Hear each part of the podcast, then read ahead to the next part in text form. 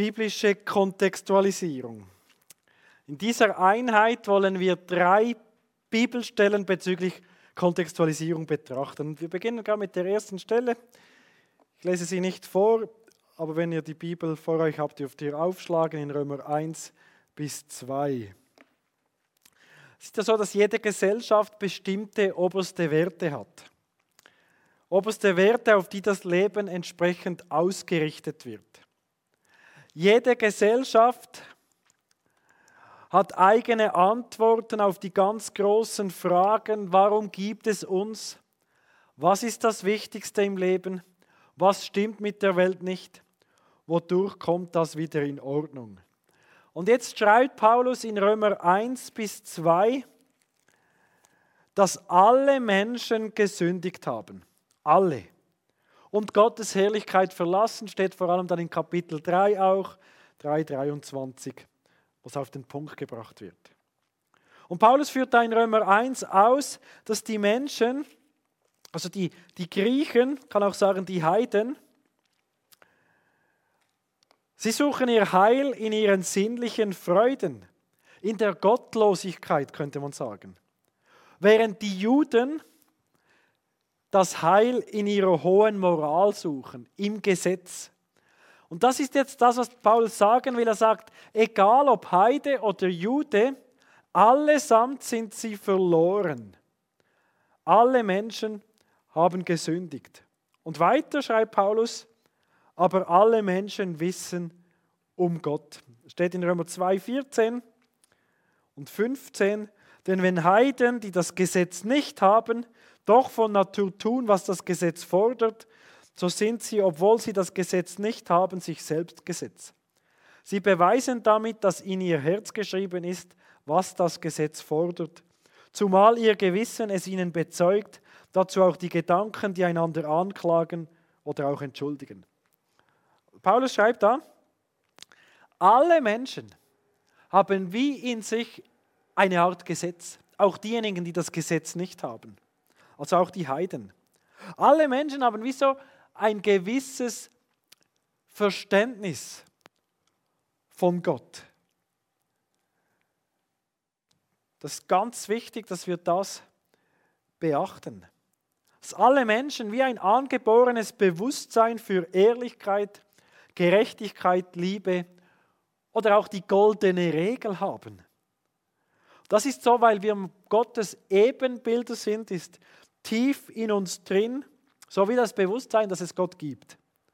Dass wir seine Geschöpfe sind, ihm dienen sollen und ihm gegenüber verantwortlich sind. Man nennt das allgemeine Offenbarung. Allgemeine Offenbarung ist die Offenbarung, die jeder Mensch hat. Aber allgemeine Offenbarung hat keine erlösende Funktion. Dazu braucht es die spezielle Offenbarung, also die Bibel, das Evangelium. Aber alle Menschen wissen von Gott.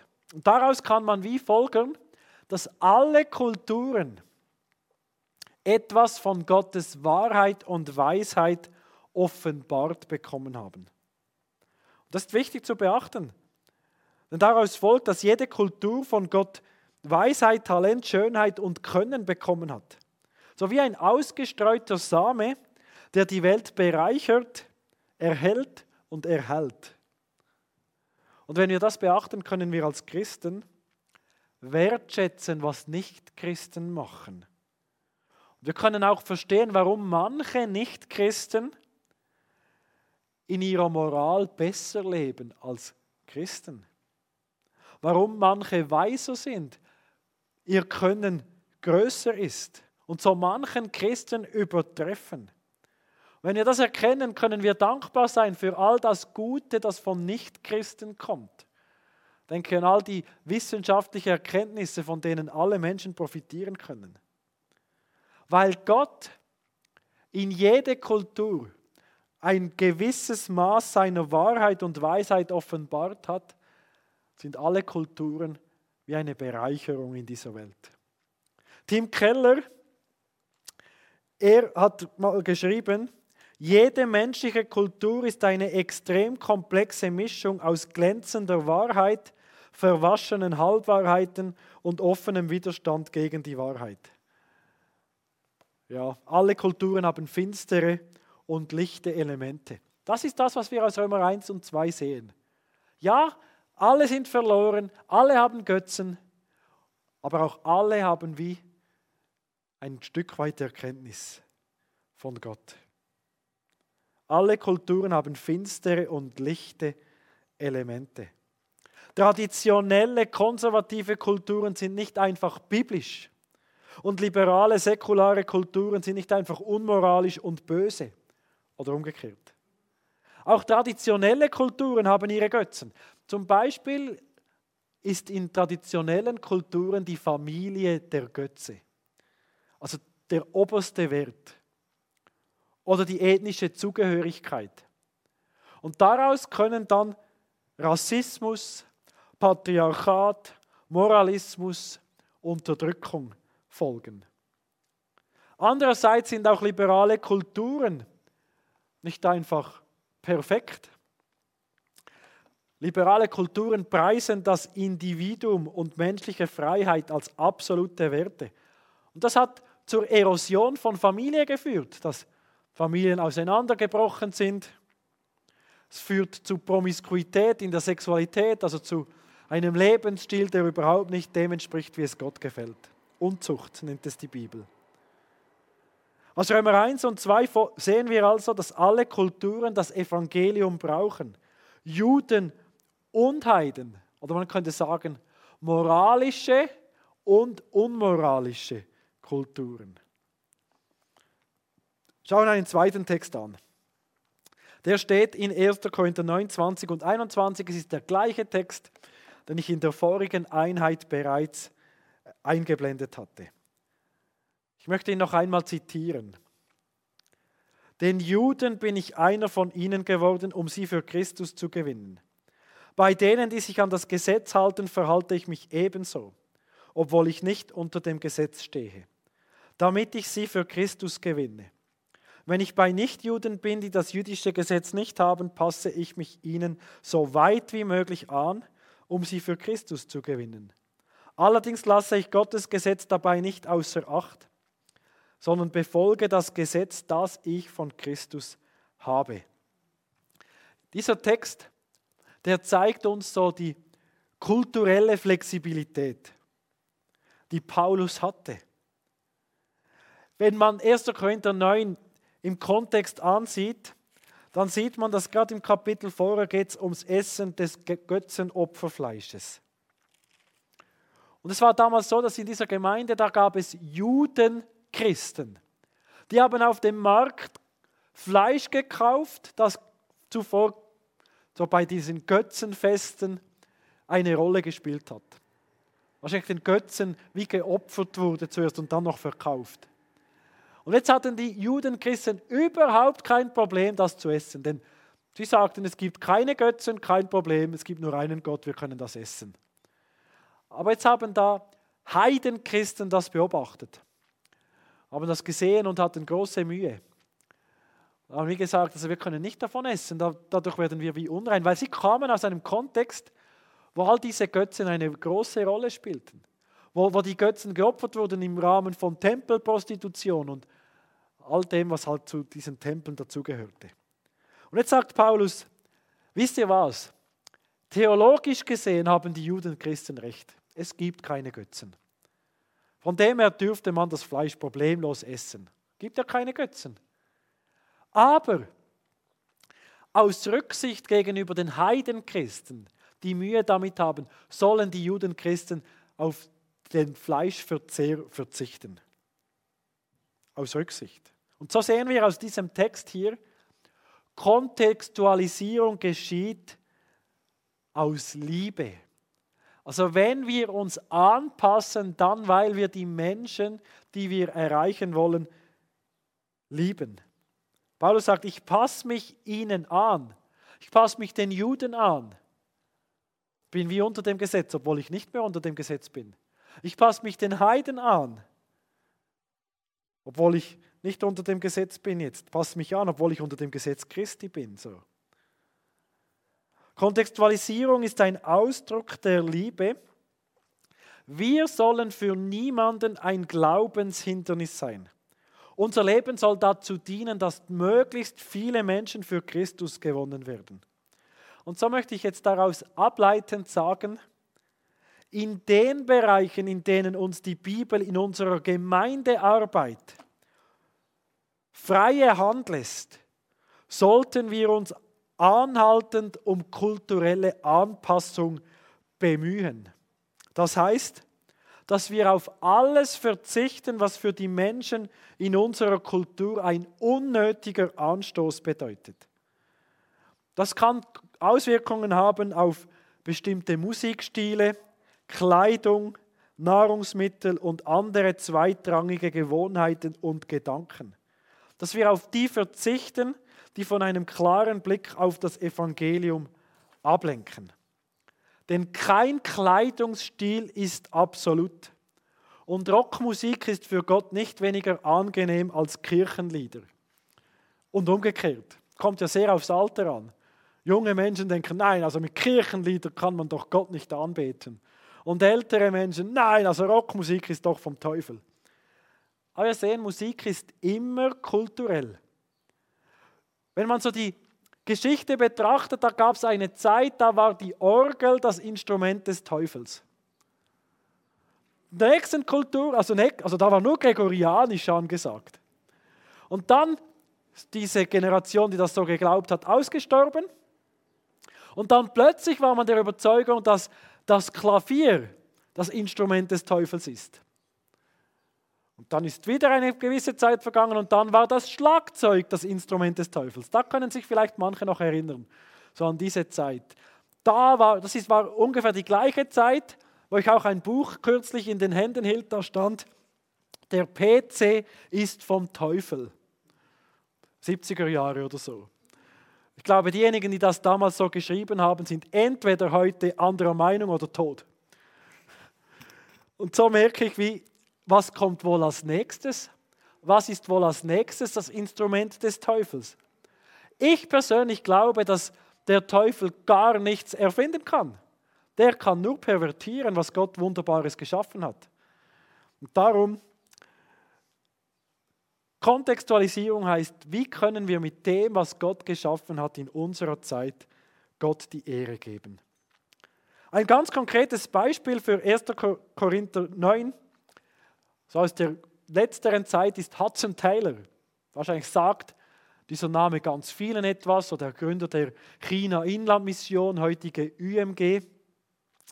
Er hatte ganz gründlich durchdacht, was zum Kern des Evangeliums gehört. Er hat gesagt, und das ist nicht verhandelbar. Und dann hat er begonnen, so zu leben wie die Chinesen. Er hat sich die Haare wachsen lassen, hat sich die Haare geflechtet, hat chinesische traditionelle Kleidung getragen, hat ihr Essen gegessen. Was ist passiert?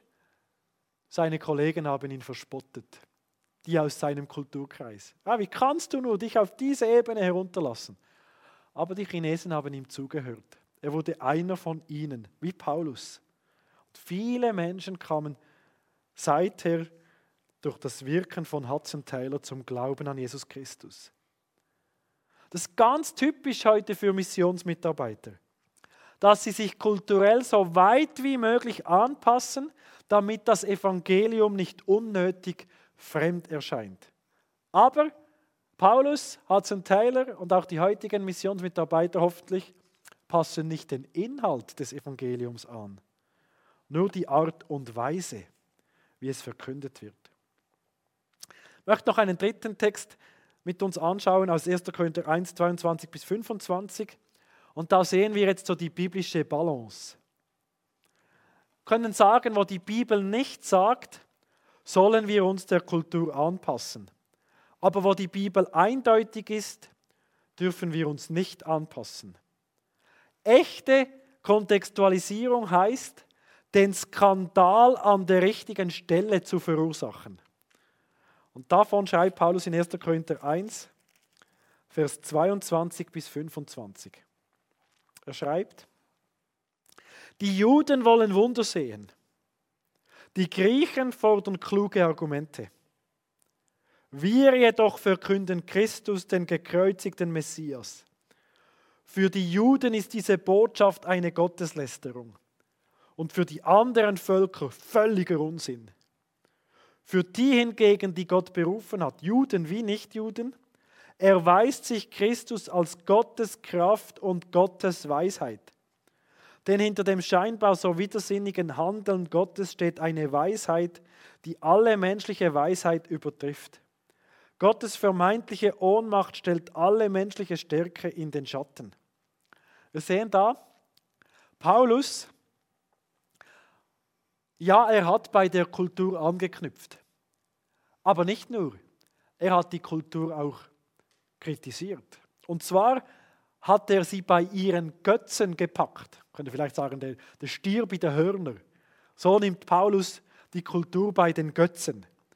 Und er sagt, bei den Griechen, die haben einen Götzen. Ihr Götze ist die Weisheit. Die Griechen, sie legen Wert auf Philosophie, Liebe zur Weisheit, Philosophie, den Intellekt, auf die Kunst. Für sie ist der ein gekreuzigter Erlöser, das heißt hier, völlige Dummheit. Skandal. Geht doch nicht. Dass ein Gott, ein Erlöser stirbt. Nein, unmöglich. Die Juden hingegen, sie haben auch einen Götzen. Hier schreibt Paulus so von, von Wunder. Weil die Juden haben sehr viel Wert auf die Praxis gelegt, auf Taten, auf Werke. Könnt ihr auch, auch übersetzen mit, ähm, ähm, mit Taten und ähm, ihre, ihre Folgen. Also Wunder, Kraft, all das steht hier so in diesem Text drin. Es geht also um Praxis, um Taten und ihre Folgen, weil die, die Juden, die suchten einen Messias, der die Römer vom Thron stoßen wird. Also ein Messias, der etwas tut. Für sie hingegen war Erlösung durch Kreuzigung etwas unglaublich Schwaches. Nein, ein Gott, der stirbt am Kreuz. Ein Messias, der nackt am Kreuz hängt, verflucht. So eine Schande. So etwas Wirkungsloses. So sehen wir, Paulus sagt, das Kreuz ist in jeder Kultur etwas Anstößiges. Keine Kultur wird sagen, aha, Kreuz, Jesus, wunderbar, nehmen wir gerne an. Jede Kultur empfindet das irgendwo als anstößig. Und gleichzeitig aber auch auf eine besondere Art attraktiv. Nämlich diejenigen Menschen aus jeder Kultur, die an Christus glauben, merken plötzlich, wie wunderbar das Kreuz ist. So schreibt Paulus, die Griechen, die Christen wurden, die erkannten, dass das Kreuz die höchste Weisheit ist. Oder es steht da, Vers 24, Nichtjuden, erweist sich Christus als Gottes Weisheit. Kann man vielleicht so lesen. Und so sehen wir, wenn wir das Kreuz studieren, wie unglaublich genial das Kreuz ist. Ich würde mal sagen, ich gehöre auch eher zu den Griechen, so vom Denken her. Ähm, für mich, der ich an Jesus Christus glaube, ist das Kreuz unglaublich tiefgründig. Unglaublich genial, wenn man bedenkt, dass ein gerechter Gott uns Menschen gerecht macht und gleichzeitig gerecht blieb, bleibt. Das geschieht am Kreuz. Das ist unglaublich genial, wie Gott selbst stirbt in Christus und sich selbst, also das ist recht kompliziert, aber unglaublich genial. Den Griechen, die glauben, ist es eine unglaubliche Weisheit. Und den Juden, könnte man hier auch vielleicht so, so lesen, für die hingegen, die Gott berufen hat, Juden, erweist sich Christus als Gottes Kraft. Eine unglaubliche Kraft am Kreuz. Juden denken, oh, ist dieser Messias schwach, aber in Wirklichkeit hat dieser Messias am Kreuz die mächtigsten Feinde besiegt. Sünde, Tod und Teufel. Und so sehen wir Juden, die glauben, wow, was für eine Kraft am Kreuz. Und ich finde das so verblüffend, wie Paulus das Evangelium auf jede Kultur bezieht und bei ihren kulturellen Erzählungen anknüpft und dabei sowohl hinterfragt wie auch vollendet. Das ist doch die biblische Balance hier. Jetzt haben wir drei Texte gesehen bei Paulus, wo es so ein bisschen theoretisch war, wie Paulus das machen würde oder macht. In den Paulusreden in der Apostelgeschichte können wir ganz praktisch sehen, wie Paulus denn das Evangelium verkündet hat. Und das ist ganz spannend, wie Paulus ganz unterschiedlich gesprochen hat. In Antiochia zum Beispiel sprach er zu Schriftgläubigen. In Lystra sprach er zu polytheistischen Menschen, zu ungebildeten Leuten, die noch an die alten Götter glaubten.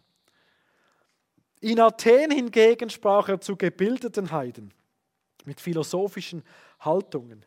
In Milet hat er vor den Ältesten der Gemeinde gesprochen. In Jerusalem vor einer wütenden Menge von Juden und in Caesarea vor Felix, Festus und Herodes Agrippa. Also Menschen der Oberschicht, die diverse Kenntnis über das Judentum und das Heidentum hatten.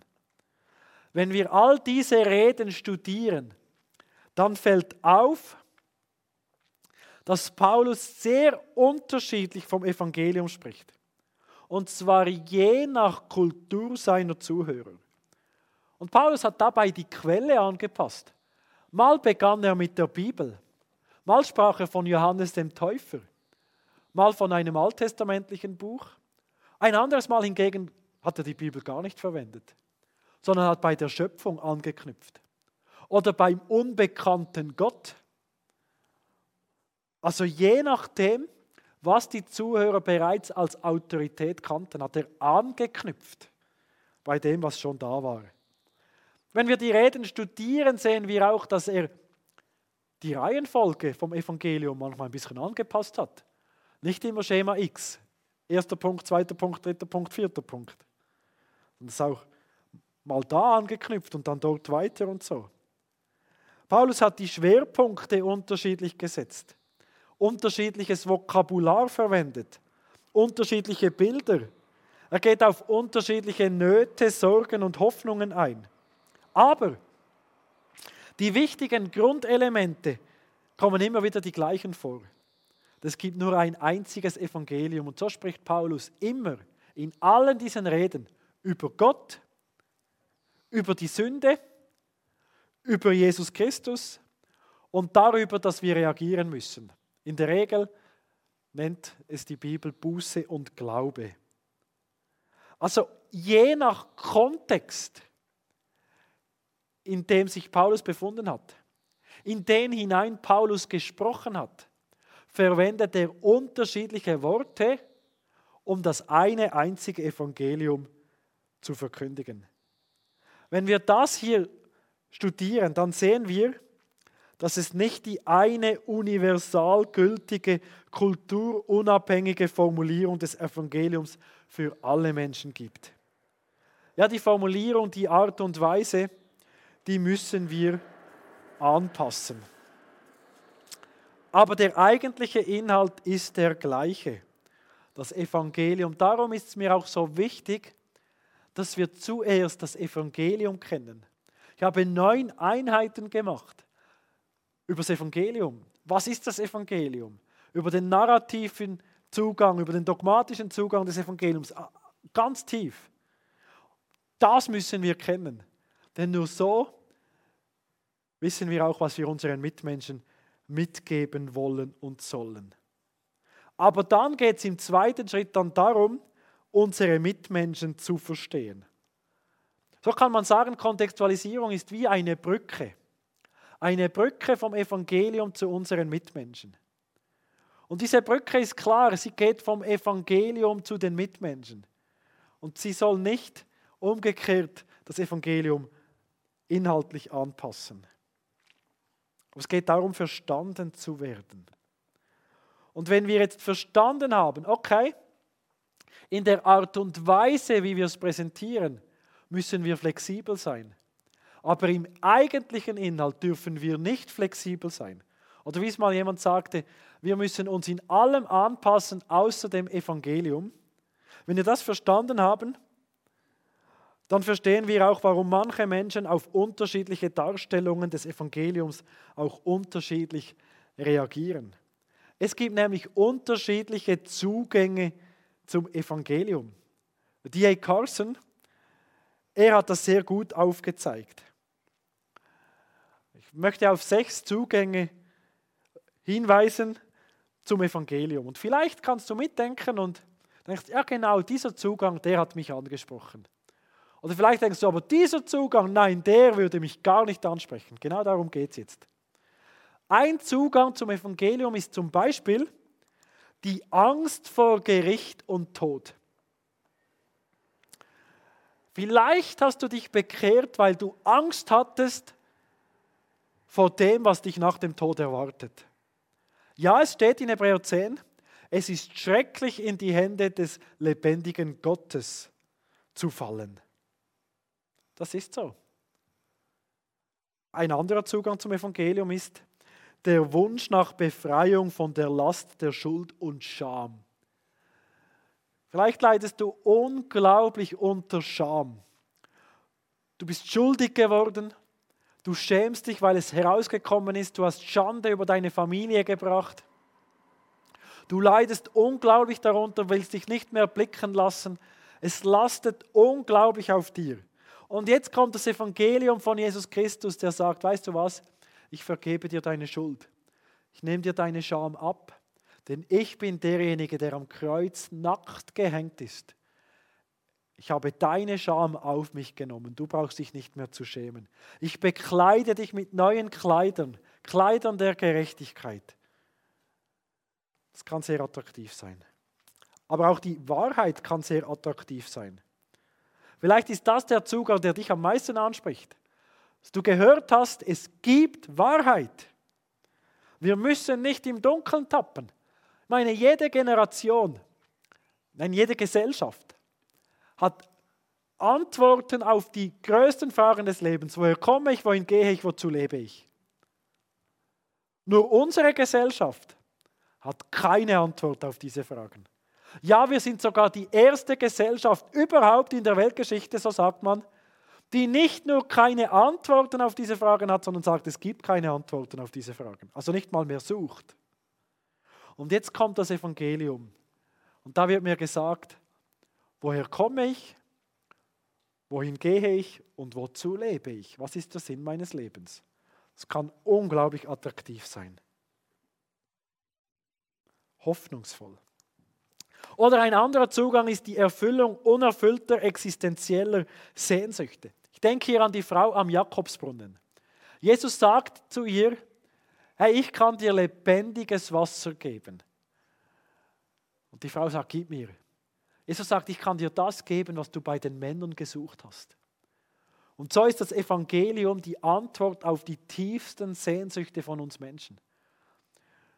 Vielleicht denkt jemand, ja genau, ich habe so eine tiefe Sehnsucht nach, nach Leben, nach wahrem Leben, nach Erfüllung, nach Anerkennung, nach Liebe, nach Jesus ist die Antwort. Er möchte unsere existenziellen Sehnsüchte erfüllen. Er möchte uns geben, was unser Herz wirklich braucht, wonach sich unser Herz sehnt. Ich sage jeweils, das Leben ohne Gott ist wie ein Berliner ohne Gunfi. Die Hauptsache fehlt. Augustinus sagte, unser Herz ist ruhelos, bis es Ruhe findet in Gott. Das ist so das.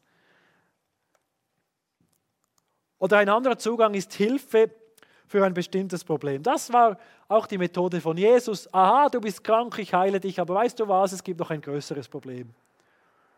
Und da bin ich die Antwort. Dein Sündenproblem. Und so könnte auch heute vielleicht das ein Zugang sein, dass Jesus heilt und dann wie aufzeigt, aber weißt du was, du wirst wieder krank. Habe noch eine, eine Lösung auf das größere Problem, auf die Sünde, auf die ewige Verlorenheit. Und dann noch der sechste Zugang, den ich erwähnen möchte, das ist der Wunsch nach Liebe. Jesus ist weniger ein wasserdichtes Argument als vielmehr eine überzeugende Person, die über alle Einwände erhaben ist. Jesus ist so wunderbar, dass wenn wir ihn verkünden, dass manche Menschen sagen, ich will in eine Beziehung mit ihm treten, auch wenn ich vieles nicht verstehe, wenn vieles noch nicht so ganz aufgeht. Aber Jesus ist so attraktiv, seine Liebe ist so wow. Diese Zugänge hier, die ich jetzt erwähnt habe, die sind ganz unterschiedlich. Ich könnte sagen, bei manchen Zugängen geht es um positive Anreize, so komm zu Jesus und wow. Oder manche sind auch Vermeidung von negativen Anreizen. Komm zu Jesus, damit du nicht. Manche gehen eher den Weg vom logischen Denken, andere gehen eher auf faszinierende Erzählungen ein. Manche, da geht es um konkrete, kurzfristige Not und bei anderen um langfristige Rettung. Weiß nicht, welcher Zugang dich am meisten anspricht. Vielleicht hat irgendein Zugang dich bewegt, zum Glauben zu kommen. Vielleicht stehst du jetzt in der Gefahr, dass du denkst, alle Menschen müssen doch über diesen Zugang zum Glauben kommen. Oder vielleicht, wenn du jemand bist, der aus Angst vor der Hölle sich bekehrt hat, denkst du, ich muss einfach den Mitmenschen die Hölle heiß machen. Und du merkst, so, das interessiert die gar nicht vielleicht. Oder du denkst, denkst vielleicht, ja, mich hat das so fasziniert, dass Jesus meine tiefste Sehnsucht stillen kann. Und jetzt denkst du an deinen Nachbarn, willst ihm das erzählen und der sagt, aber mir geht es ganz gut. Und wir merken, wie es gibt Zugänge, die sind für die einen hilfreicher und für die anderen sind andere Zugänge hilfreicher. Kontextualisierung fragt jetzt, was brauchen meine Mitmenschen? Welcher Zugang könnte ihnen helfen, Jesus als Herrn anzunehmen? Und vielleicht noch als Ergänzung hier, wie sollen wir vielleicht auch leben, das Evangelium darstellen in unserer Zeit, dass die Menschen das Evangelium attraktiv empfinden. In den nächsten Einheiten wollen wir dann diese Ausführungen aus diesen beiden Einheiten dann vertiefen. Wir haben jetzt die Grundsätze angeschaut, wir haben es von der Bibel her angeschaut und nächstes Mal, den nächsten Einheiten geht es dann darum, was bedeutet jetzt das praktisch? Dieses Anknüpfen, dieses Kritisieren. Wir werden uns auch Gedanken machen dann über unsere Kultur.